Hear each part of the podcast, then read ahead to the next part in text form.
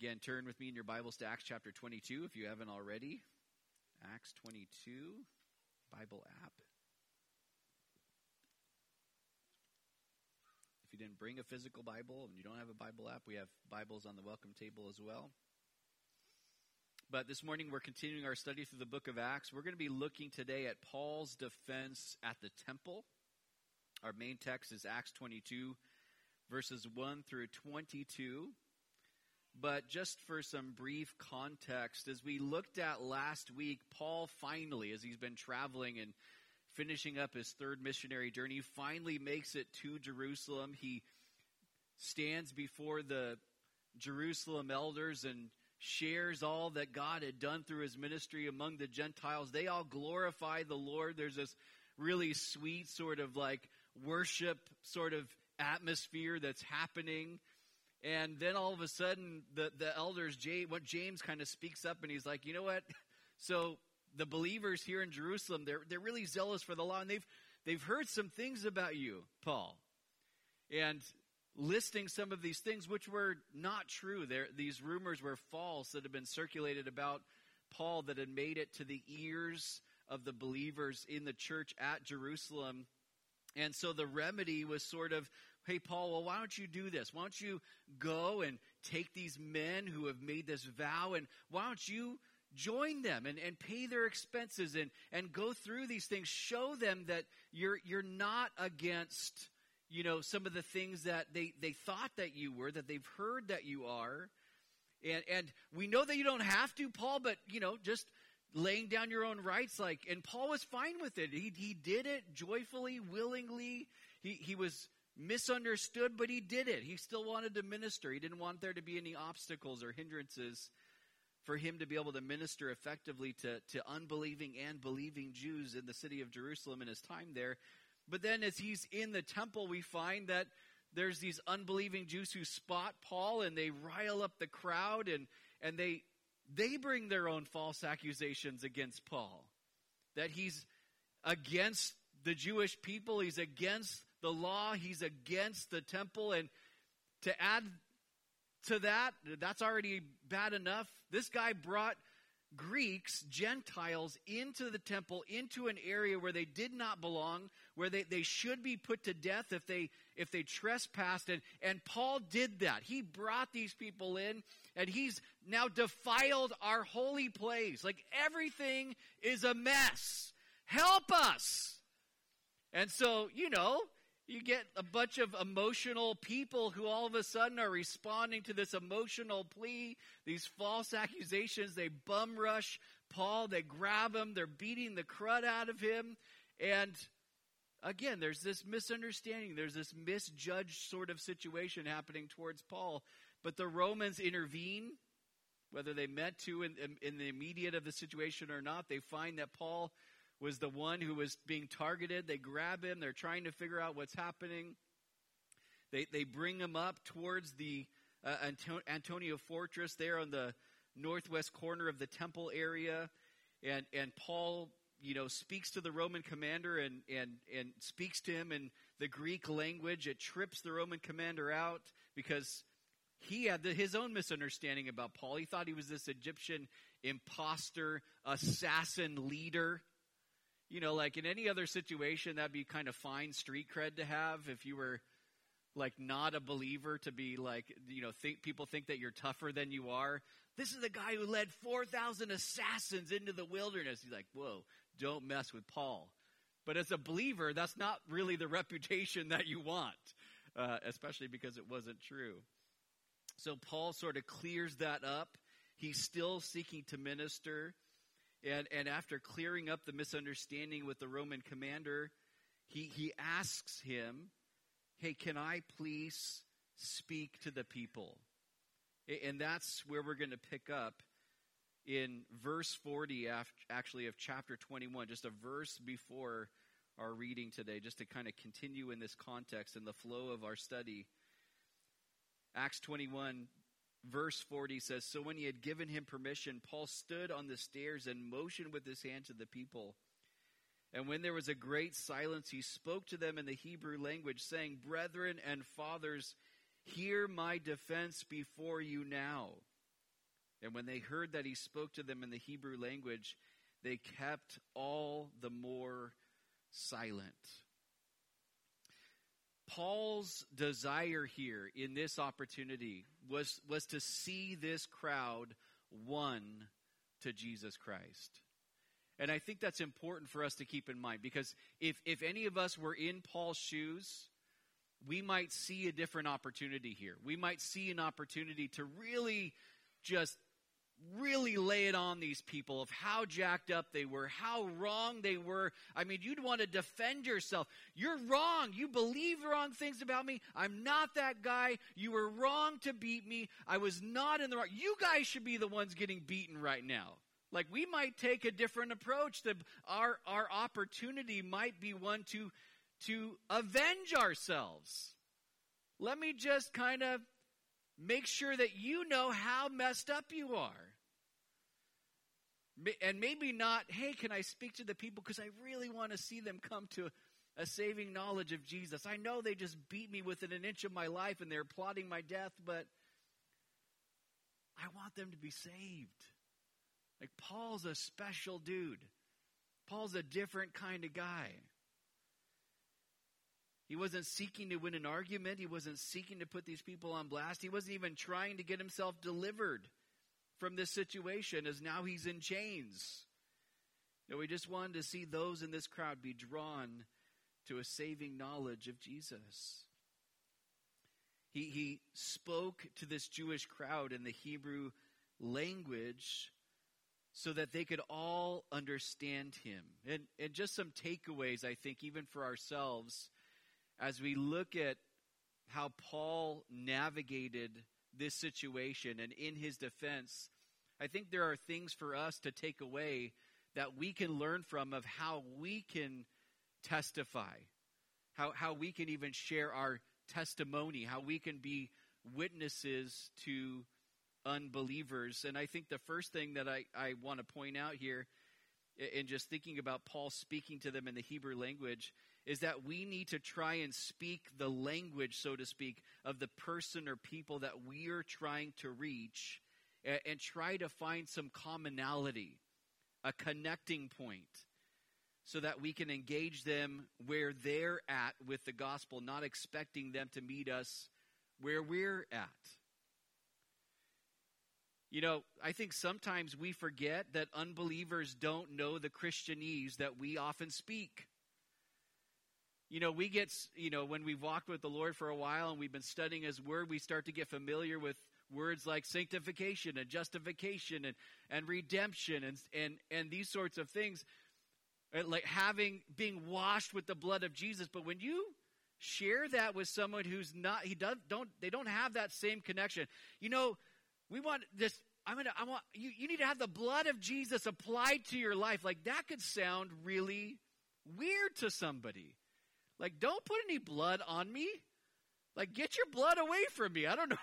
I don't know where you've been. Like, or or talking about justification. It's like, what are you talking about? Like, I, I think in some ways, in just how we navigate being witnesses, we not that we dumb down and we remove biblical terms, but to remember that we need to meet people where they're at. We need to speak to people where they're at, not expect them to meet us where we're at with our whole understanding and where we've been, but, but to try to find some commonality and speak the language, so to speak, of the people that we're seeking to share the gospel with. It's really important. Because if we don't have that sort of starting point, we may say all the right things, we may have the right heart, the right motivation, but if we're saying stuff that people are just going, I don't even know what you're talking about, I, I don't get these things that you're saying, we're, we're missing an opportunity there to just connect in a way, you know, connect where they're at. Meet them. Paul spoke their language. But look at what he said in verse 1 as he began his message. He addressed them as brethren and fathers. Again, these people had just gotten done beating him and planning his death, and now he calls them brethren and fathers. He's associating with them as his people, and he's giving value and respect and honor to them. And this is huge because Paul didn't let their treatment of him determine or, or shape how he was going to treat or speak to them. And, and this kept the door open. And again, there's some things here for us to learn clearly because we live in a culture nowadays where and and I think this is more prevalent on social media where people get extra bold in talking about other people who they don't know at all they've never seen face to face and if they saw someone face to face they would never say these things or be this bold in person or rude in person about someone else but we we live in a culture where some within sort of quote unquote Christendom feel like I can just disrespect and devalue people that are, in our opinion, wicked or godless. And they may very well be wicked and godless. But I can guarantee you, if, if you are disrespecting and devaluing and dishonoring someone, and then you go, but let me tell you about Jesus. They don't care. They're not going to care anything about what you have to say. They for sure aren't going to think that you care about their soul, the state of their eternity. And we've got to we've got to guard ourselves in some ways within sort of the cultural moment that we're in to not fall into those things. Because it can be easy to see what other people are doing and, and feel like there's some sort of permission to go there too. And yet we don't. We don't have that permission. Because what we've been called to is yes, we're called to be people of truth, but we're also to be people who show the agape love of Christ and who give value to people, even when maybe they're not valuing us or valuing our Savior or valuing the Word of God, valuing righteousness or morality. We, we, we should not be the ones closing the door because we're the ones who are acting terribly. value, giving value to people and respect and honor. Paul did that. Paul did that. And I just, I love his example here. But, but after addressing them as brethren and fathers, he asked them to hear his defense, his answer, his reasoning that he was about to give. Paul is going now to give a defense. This is the Greek word apologia. It's where we get our word apologetics from. Just means to give an answer. But I want us to notice as we make our way through all of Paul's defense here that he never in his defense, which is really more of a testimony, never in his, in his defense does he ever get defensive or offensive. And again, there's things for us to learn here as we seek to be witnesses. Because, you know, sometimes when we're seeking to share the gospel with somebody, they might stick it to you a little bit. They might say something to you to, to try to get under your skin. They, they, they might try to, you know, undermine your beliefs. They might try to make you look dumb because you believe in a God who created all of the universe or who came as a human being and died for our sins. They may treat you a certain way, and it can be easy in the moment to want to get defensive don't talk about my Jesus that way. Or, you know, we, we might want, like, it, we may get provoked in that sort of way. But to guard ourselves from becoming defensive in our defense, in our reasoning, and to be reasonable, to not be unreasonable in how we engage people with the gospel. But again, not just not defensive, but not offensive. Like, you know, somebody says something to us so that so we just kind of like take it back to them. Like, oh, you want to disrespect me? I'm going to disrespect you back. Which is kind of like a, a natural sort of reaction, right? In our in our flesh, but it's not the right reaction. But but notice that as Paul gave this opening statement, the crowd, which had already become silent when he, you know, motioned with his hand, now kept all the more silent. They're like, man, I want to hear what this guy's going to say. So Paul's going to step through this open door. He's going to share now about his life before Jesus saved him in verses 3 through 5. So let's continue on. Verse 3, it says, Then he said, verse 3, I am indeed a Jew, born in Tarsus of Cilicia, and brought up in this city at the feet of Gamaliel, taught according to the strictness of our father's law, and was zealous toward God, as you all are today. I persecuted this way to the death, binding and delivering into prisons both men and women, as also the high priest bears me witness, and all the council of the elders, from whom I also received letters to the brethren, and went to Damascus to bring in chains even those who were there to Jerusalem to be punished.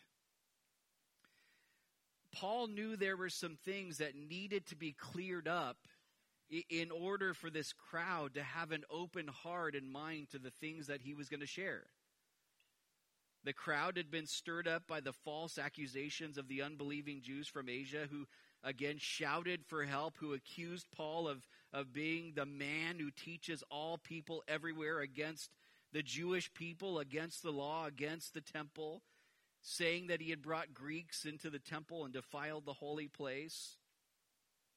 This crowd had believed wrong things about Paul, so Paul had to clear up who he wasn't by telling them who he really was.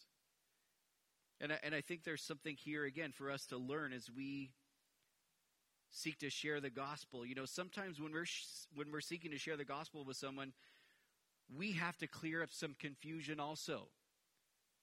Because there are people who, because of their own experience, their background, that you know, maybe they grew up in the church, they saw some crazy things, they saw horrible Christians, they they had a Christian, you know, hurt them, or or maybe they were exposed to false teaching or some sort of false religion, or who knows? They have they bring all these things into this into that dynamic when you're now seeking to share the gospel with them.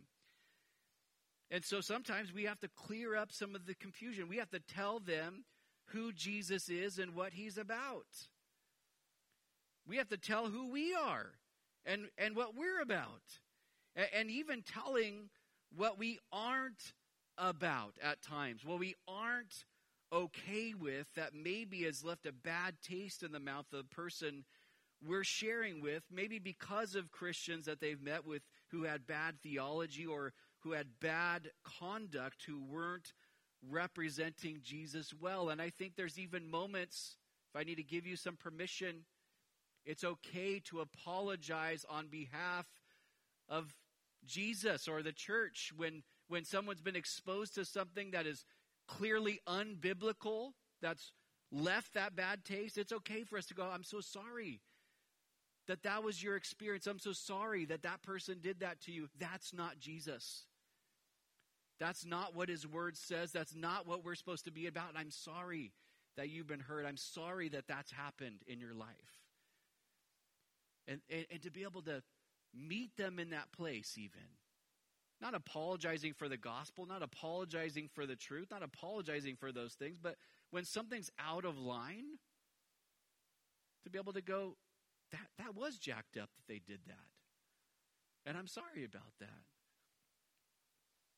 and to be able to meet them in that place, to be able to clear up some of that confusion, to, to be able to explain even who Jesus really is, what the Bible really says, what Christianity is all about, before people will be willing to really listen to us and before we'll have the opportunity to share the gospel with them. Clearing up confusion is sometimes a part of how we witness. As Paul begins to give his defense, his reasoning, his answer, he first points out who he was and where he was from. He was a Jew. He wasn't an Egyptian impostor like the Roman commander thought he was. He was born in Tarsus of Cilicia. He was brought up, educated in the city of Jerusalem at the feet of Gamaliel, who was a highly respected rabbi in that day. And that discipleship to Gamaliel was one where he was taught according to the strictness of their father's law, both Mosaic law and the traditions of the elders, which created in Paul this zeal. He was zealous toward God, just as the crowd that day were. He was so zealous, in fact, he goes on to say that he persecuted this way. The way, speaking of Christianity and the Christian message, persecuting this way to the death, trying to destroy it, binding and delivering both men and women into, into prison. And, and the high priest and the council of the elders, this is a reference to the, the Sanhedrin, the ruling religious council. These people gave Paul letters to bring to Damascus where he was going to bring in chains those who were there to Jerusalem to be punished. And, Luke records some of this for us in Acts chapter 8, verses 1 through 3, and Acts chapter 9, verses 1 and 2. You know, in Paul giving this history, it's likely that some in this crowd knew Paul when he was still Saul of Tarsus,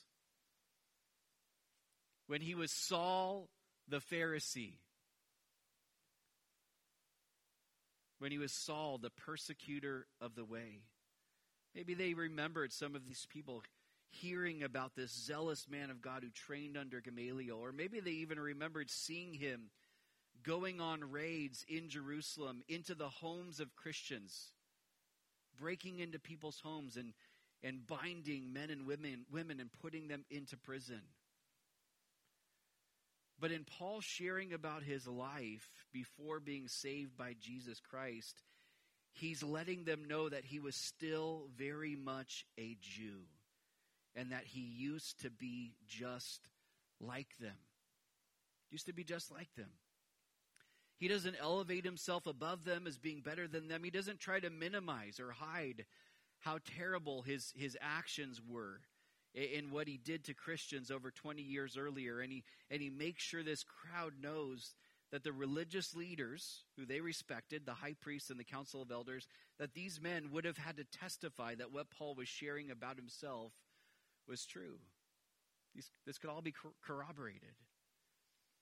But let's not get the wrong idea here as we read what Paul shared about his life before Christ. Paul wasn't speaking of his terrible actions before Christ saved him with any kind of pride or fondness. This wasn't a light-hearted moment like, man, I was going around and I was breaking down and I was imprisoning. It was great. Like he, he wasn't looking back at the old days like with the, the smile on his face as he was sharing all of these things. No, not at all. In fact, Paul felt unworthy to even be called an apostle because of how he persecuted the church of God. He says this in 1 Corinthians 15, verse 9. And when writing to Timothy in his first letter to Timothy, he recalled how he was formerly a blasphemer and persecutor and an insolent man, a brash man. And he called himself there the chief of sinners in 1 Timothy chapter 1 verses 12 through 16. And yet in his feelings of unworthiness he saw and understood the grace of God towards him and how the Lord saved him and called him you know, and I, I think about us, maybe, maybe some of us today, maybe, maybe there's some in here, maybe you have shame from the past that makes you feel unworthy to serve the Lord in the present. I want to encourage you, if you, if that's you today, be reminded of God's grace and mercy toward you. And know that He has a plan for you and can use you in spite of who you once were, just like he was able to do with Saul of Tarsus. Paul clarified who he is, and by doing that, who he wasn't. Talked about his life before Christ saved him, but now in the in verses six through eleven, he's going to talk about his own personal encounter with Jesus, and we see this in verses six through eleven. Let's read those verses. Verse six. Paul goes on to say, Now it happened as I journeyed and came near Damascus at about noon, suddenly a great light from heaven shone around me. And I fell to the ground and heard a voice saying to me, Saul, Saul, why are you persecuting me? So I answered, Who are you, Lord? And he said to me, I am Jesus of Nazareth, whom you are persecuting. And those who were with me indeed saw the light and were afraid, but they did not hear the voice of him who spoke to me. So I said, What shall I do, Lord? And the Lord said to me, Arise and go into Damascus, and there you will be told all things which are appointed for you to do. And since I could not see for the glory of the light, of that light, being led by the hand of those who were with me, I came into Damascus. Uh, notice that Paul is sharing his own testimony. He's not sharing someone else's. Let me tell you about this other person who met Jesus. Not that that's wrong. Like, you could talk about someone else's life, but he shared his own testimony. He shared how Jesus intervened in his life when he wasn't looking for Jesus. In fact, he was persecuting Jesus, he was against Jesus.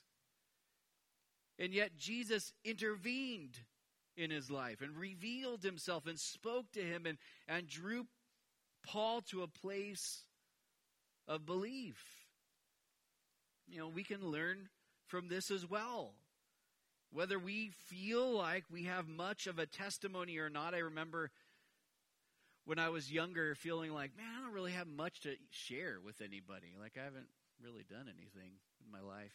Just kind of hung out, grew up in a Christian home. I don't really have anything to share that's going to like really impact someone else's life for the gospel. I wish now, at this point in my life, that I could still say that. I wish I didn't have to then take a road where then I had a testimony, but there's there there's regret attached to those things. Because there's something cool about a testimony where you go, Jesus, uh, you know, Jesus met me and, and he saved me and I've just stayed close to him by his grace. And that's, that's an amazing testimony of the power and the keeping power of God in a person's life just as much as him reaching them in the pit of despair. Not a Princess Bride reference, but could be. The pit of despair. Anyways, and he clears his throat. Anyways, you not see you haven't seen Princess Bride? Watch it. Anyways, okay, moving on. So, you know, whether we feel like we have much of a testimony or not, if Jesus has met with us, if he's spoken to us, if he's if he saved us by his amazing grace, listen, we have a testimony to share, and he wants us to share it. Share what God's done in your life. It's much more powerful and effective when you share what God's done personally with you. Someone can try to deny it, but they really can't. But, but when you're speaking from firsthand experience of what God did in your life, that, that will have an impact in some way in the life of someone else. It may not be immediate transformation, it, it, something will stick. You know, a lot of what Paul talks about here in his defense was recorded by Luke back in Acts chapter 9. So we've already looked at some of these things in depth when we, when we studied through that chapter. If you want to go back and listen to any of those studies, you can find them on our church website or even our church app. But, it, but in verse 6, Paul says that his encounter with Jesus happened at noon. This is actually something that Luke doesn't record in his, uh, his telling of it earlier on. Paul, now giving firsthand testimony, says it was at noon he makes sure his audience knew that the brightness of the glory of Jesus, which he described as a great light from heaven which shone around him, was far greater than the brightness of the sun which was overhead, so bright that it left him blinded. A, a light so bright that those traveling with him saw it and were afraid because of it. But he, notes that these men who are with him didn't hear the voice of Jesus who spoke to Paul. But I, I love what Paul shares with this crowd about the moment that he met Jesus. Because through the things he shares, he's also pointing to the fact that Jesus did rise from the grave. That this living, resurrected Lord who he had persecuted was very much alive and showed himself in glory and spoke to Paul. And I'm sorry, if I switch back and forth between Paul and Saul this morning, it, I apologize, but there's moments where he was Saul when it happened, so I try to say Saul, and then moments as he's. Anyways, just bear with me. If I say Saul or Paul, it's the same person I'm talking about this morning. He, he's, he's pointing out that Jesus is alive. How could he be blinded and, and hear the voice of this Jesus of Nazareth if if Jesus hadn't rose from the grave. These people in this crowd had been led to believe by the, the religious leaders that Jesus' body had been stolen away. Remember, that was what they had been told by the guards. This was the story that was circulated through all of Jerusalem. His disciples came and stole his body away. That's why it wasn't in the tomb. So that's what these people believed. He really died. He didn't resurrect. He just, you know, his disciples stole his body. But Paul's saying, no, no, no. No one stole his body. He actually did rise from the grave, and I saw him personally. I was persecuting him. I didn't believe in him, but then I saw him, and I heard him. And, and he blinded me, and I fell to the ground. Like he humbled me to the point where I had to say, Lord, to this man who I was against just moments earlier. But he also makes it clear through what he shared that Jesus is incredibly gracious and merciful and ready to forgive even someone who is viciously persecuting him and his people. Jesus' words to Saul of Tarsus wasn't, today you're going to die, sucker. Like, he didn't, he didn't go prepare to meet your maker and then he just like, boom, like, just evaporated him, turned him into like a, a pile of dust. Like, he goes, Look, like, get up and go to Damascus. I'm going to tell you what you need to do. There's grace there, there's mercy there. That, that Paul heard something from Jesus that wasn't what he probably thought he would have heard. You persecuted me, well, now you're really going to get it. But that wasn't that wasn't what he heard. And he's also pointing out through what he shared here that, that Jesus had authority, that he was worthy of being obeyed as Paul went to Damascus, did exactly what Jesus had told him, even though he had to be led by the hand in his blinded state.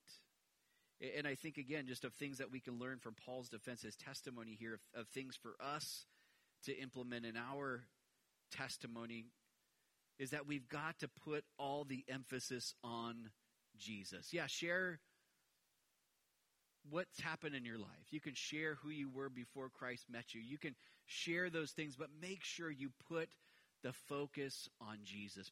Put all the emphasis on who he is, his character and his nature and his power and his grace and his love. What put the emphasis on what he's done, how he came and how he died for us and how he rose from the grave and how he's ascended to the right hand of the Father and he's ever living to make intercession for us and he's prepared a place for us. Put all the emphasis on how he saved us by his grace, how we can how he can save the person or the people that we're sharing with that it wasn't just for me, it wasn't just for you, it wasn't just for these disciples, that Jesus' free gift of salvation is for them. That they know that there's hope in Jesus for them, that there's forgiveness of sins for them. If they'll turn to Jesus, put the emphasis on Jesus.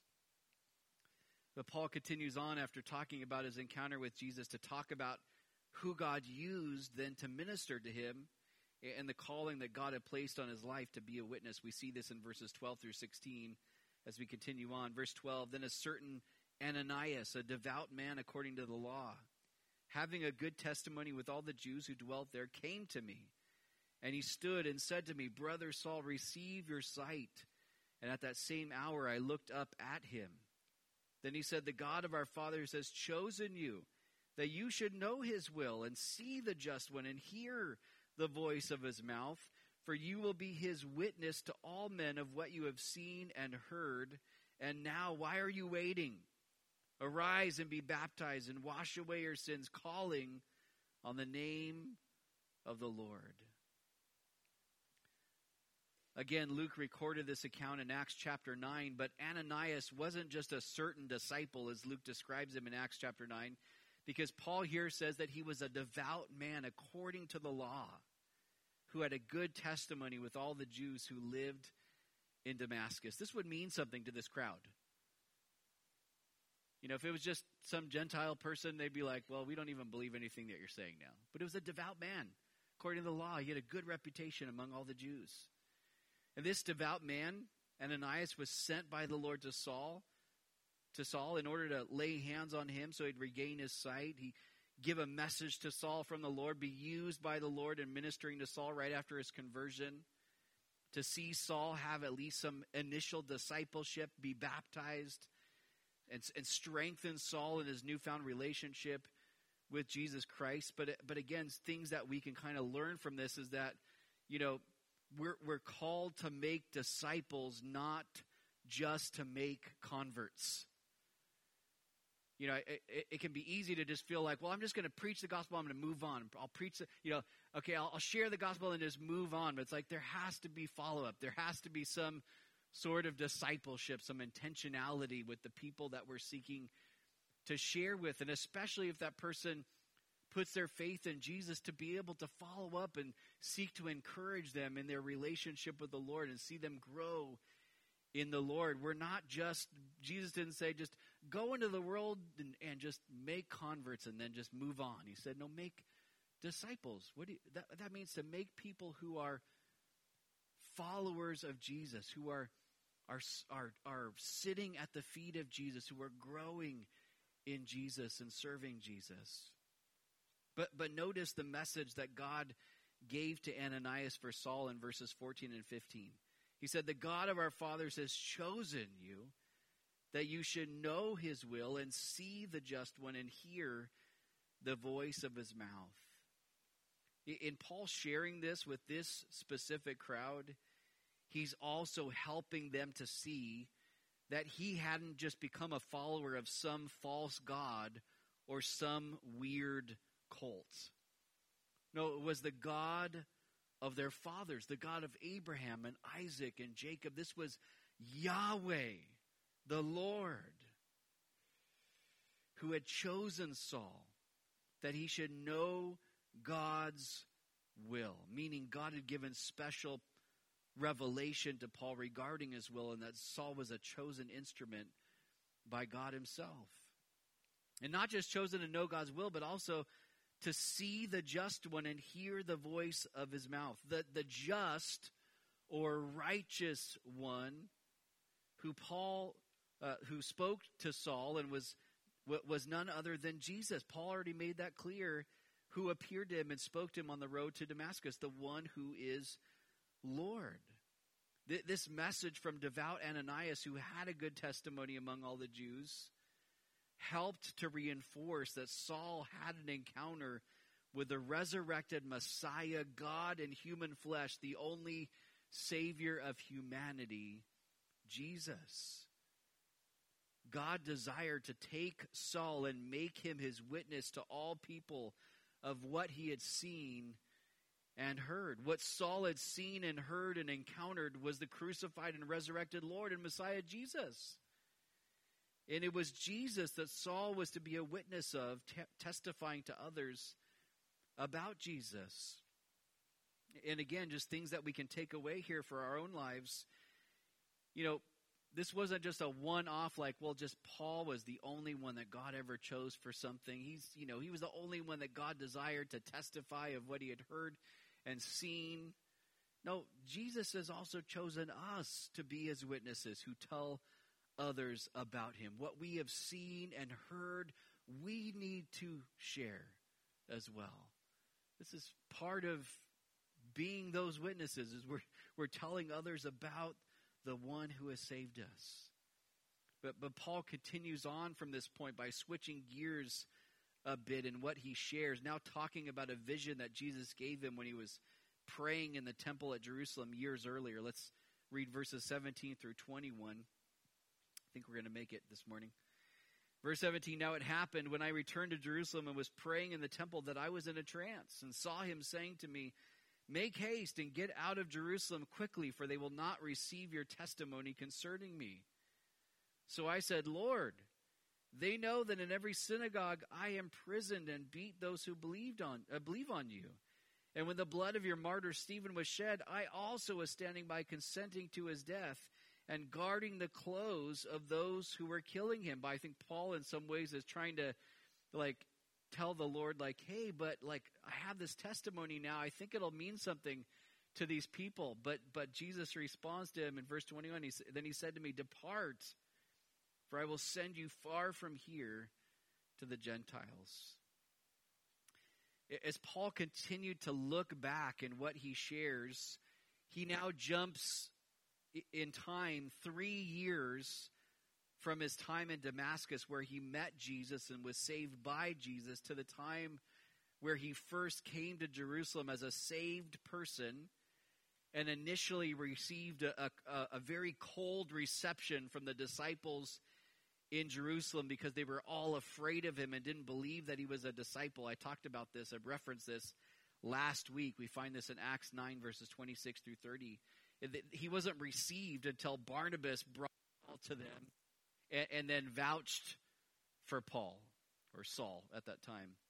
But, but during Saul's 15 day stay in Jerusalem at that time, he, he spoke boldly in the name of the Lord Jesus. He disputed against the Hellenistic Jews. These were those who were immersed in Greek culture and, and who predominantly spoke Greek, but these Hellenists attempted to kill him.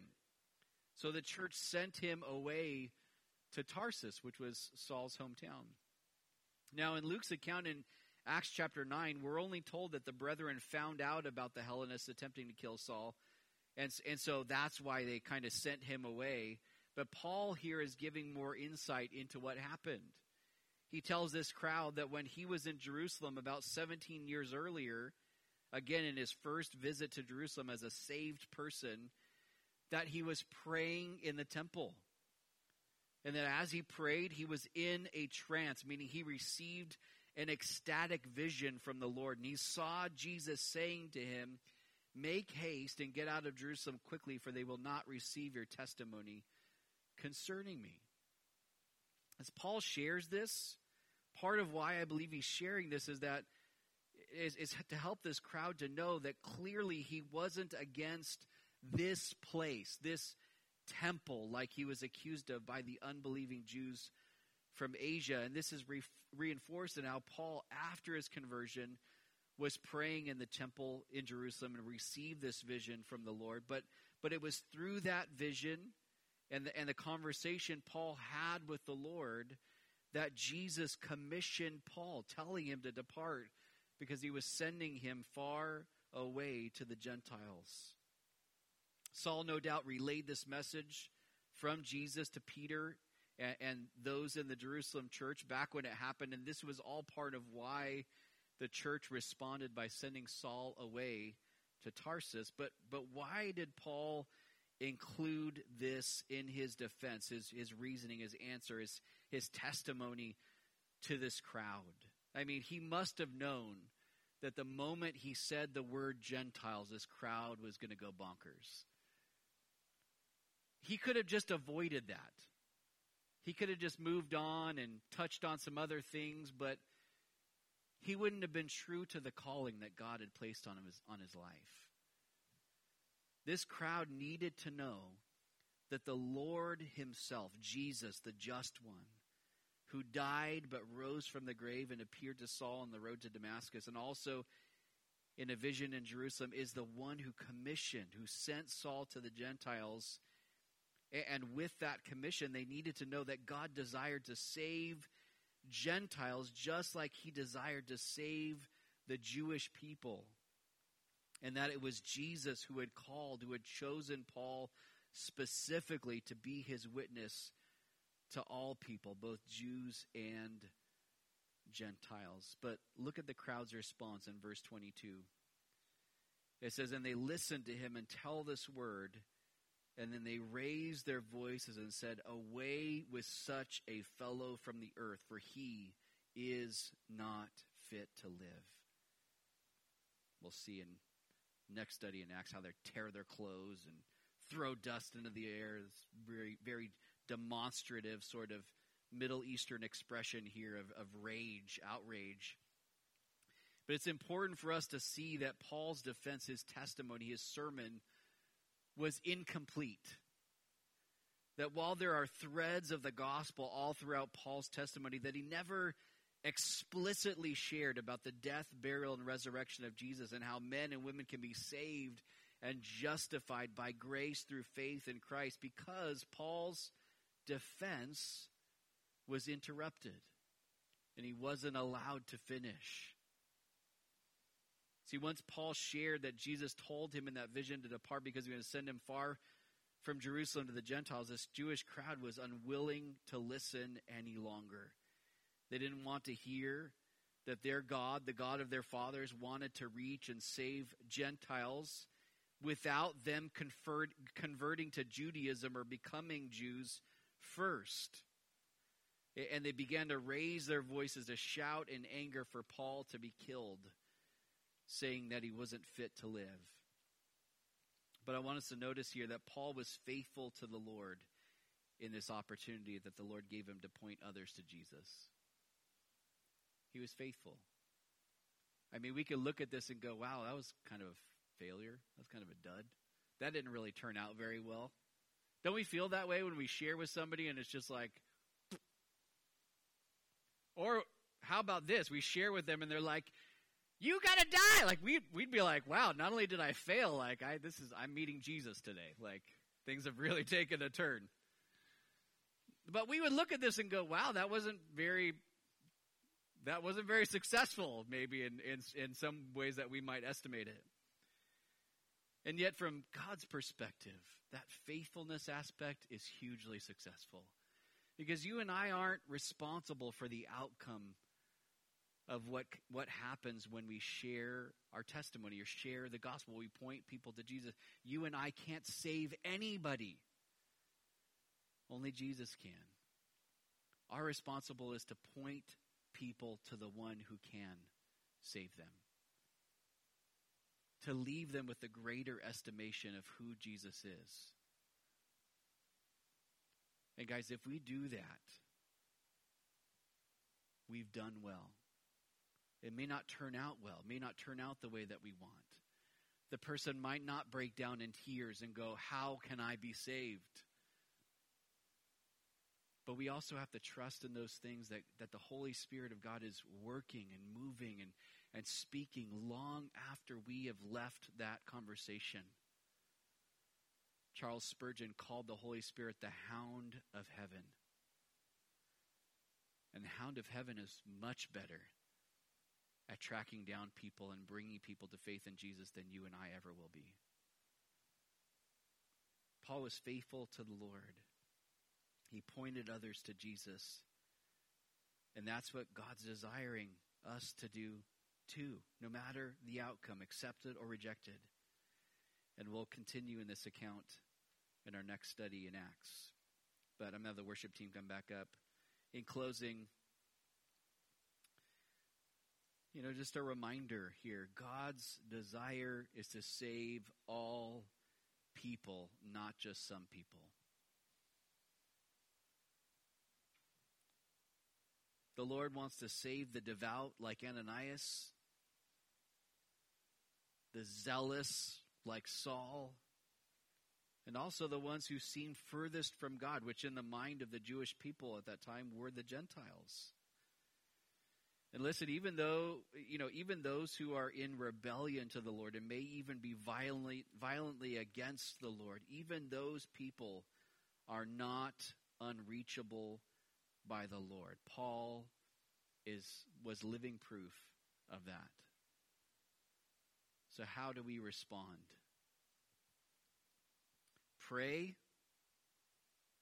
Pray for people. Love them and continue to preach the gospel to them. Take opportunities, even if it's little ones, little things to to to speak about the name of Jesus, to talk about Jesus and then and then repeat. Pray love preach. Pray love preach. Keep being faithful. Sometimes people just need to see that you are legit. They need to see that you are that you really love them and you care about their souls. Sometimes people just need some time to process things. Don't give up on them. Don't write them off. Keep praying for them. Keep loving them. Keep sharing jesus with them and watch what Jesus does. Again, we're not responsible for the outcome of these opportunities, but we are responsible to step. God opens that door, Sometimes we see an open door and we're like, I don't like the door. I don't want to share with that person. Right? There's some times where it's like there's something in us where it's like, nah, not me. Not right now. You know, I'm busy, got this going on. That person's not going to want to listen to me. If there's an open door, would we be praying, Lord, give me boldness? Give me boldness. Give me your love for people. Because when we're driven by love for people, it helps overcome obstacles in our own heart of things that we kind of put up to, that keep us from, from actually taking that next step to opening our mouths. But, but listen, as we pray for people, the more that we pray for someone's soul, the more that we pray for the heart of someone, the more that we gain the Lord's heart for that person. The more that God has access to change our heart about someone. And God wants to do that. He knows even those areas where, where we have bitterness maybe towards someone. We or or you know what there's a hardness there. We've shared with them and they've shut us down. We just don't even care anymore. But that the Lord would soften us once again and keep us soft and yielded. Because if our hearts are hard towards somebody else, that's going to come across.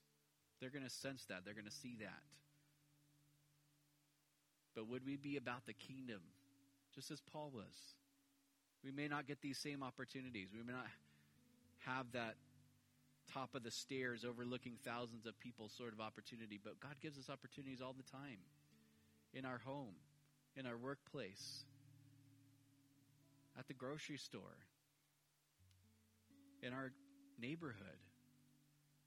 There's these opportunities that the Lord gives, and, and would we be more and more prayerful? Lord, yes, give me the opportunities, but Lord, help me to see the opportunities, to step through the opportunities, and Lord, to have boldness to share you with others and to do it with the right heart. Let's pray. Lord God, we thank you for your word this morning. Lord, we thank you for the example of the Apostle Paul and Lord, just that he desired to see people saved, even people who are who were against him, who were wanting to kill him. And his heart was not hardened toward those people, Lord. He didn't hold people at arm's length. And Lord, I pray, God, the things that we learn today, the things that we we may maybe maybe it's stuff I didn't even say, Lord, but you were speaking to people's hearts. God, would we would we really take hold of those things and seek to apply them? God, help us to be praying for the people around us, Lord, for the unbelievers in our lives. God, praying for their hearts, but, but also praying for our hearts, Lord, towards those people. Praying for opportunities, Lord, praying for boldness, praying for the power of your Spirit, Lord. And then, God, being faithful in the moment. Lord, would you use us? Would you lead us in these days, God, where people are hopeless, they're hurting, they're angry, they're confused. They might have misunderstandings about us, misunderstandings about you, misunderstandings about your word. God, help us to be ready to give an answer for the hope that is within us. Lord, be ready to share the hope of Jesus with others. And God, will we see those in our lives that don't yet know you, come to a saving knowledge of you, Jesus.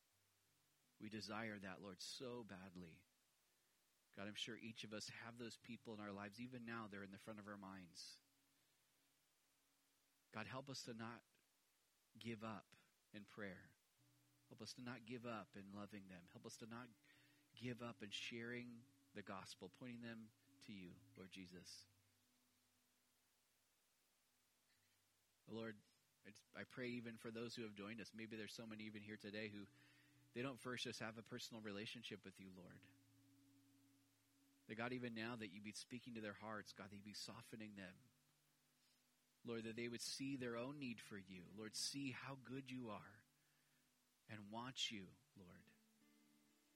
And if that's anybody here today and, and you've never just first opened your heart to Jesus, this is, a, you've never made that decision, you've never surrendered your life to the Lord and asked Him to forgive you, want to give you that opportunity this morning. If that's anybody in here, would you stand where you're at?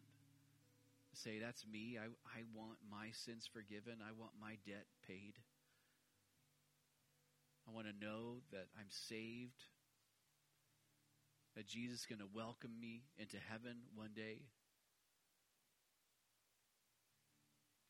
Awesome. Well, Lord, as we respond to your word now in songs of praise, as we take the communion elements, as people take advantage of the prayer team who's wanting to pray for them, if that's them today, Lord, as we sing these songs, God, just be, continue to be enthroned, Lord, in the praises of your people.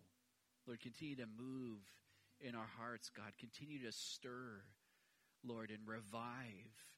And, and, God, give us a passion, a renewed passion, Lord, for you and your kingdom and your commission and for the hearts of people, Lord. Help us to be about you, Jesus, with every ounce of our being. And we thank you, Lord. We commit the rest of this time to you. In Jesus' name, amen.